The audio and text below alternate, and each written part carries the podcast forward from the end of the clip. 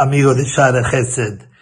Leímos esta mañana Shirat Ayam, el cántico hermoso que cantaron a Israel como Sherabenu cuando terminaron de pasar el Mar Rojo, la partición del mar.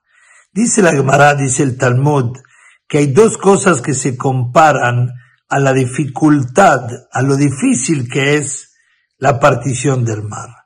Una de ellas es la parnasá, el sustento, el conseguir el alimento para la familia, los negocios, y la otra es el shidduch, el conseguir pareja, el formar un hogar en Am Israel.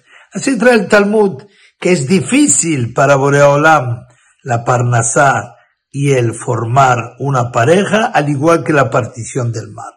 Y la pregunta es obvia. La partición del mar es literalmente algo imposible, por lo menos para un ser humano. Un caudal enorme, un pozo de cientos de metros lleno de agua. ¿Cómo se puede partir eso en dos? Pero la parnasá, sustento, de alguna u otra manera, todos la conseguimos, quien más, quien menos. Lo mismo, la mayoría de las personas se casan la mayoría de las personas forman hogares en Am Israel. ¿Cómo es que lo estamos comparando con algo realmente imposible como es la partición del mar? Dice el Jajamim algo precioso. La dificultad consistía en entender de dónde va a venir la salvación. O sea, seguro que Borolán puede hacer todo, lo llamamos todopoderoso. Pero la mayoría de las personas, como el Talmud cuenta, que estaban divididos en cuatro grupos.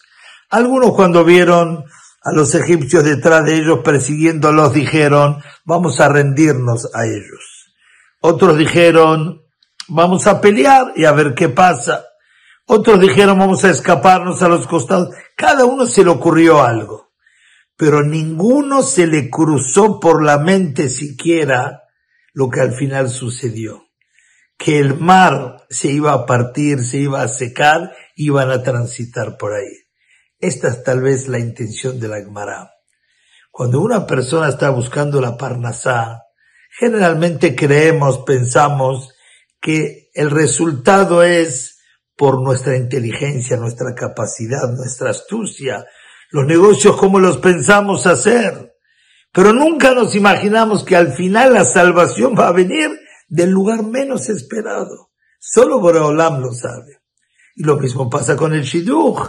Y lo mismo pasa, queridos hermanos, con cualquier contratiempo, cualquier dificultad que se nos presenta en la vida.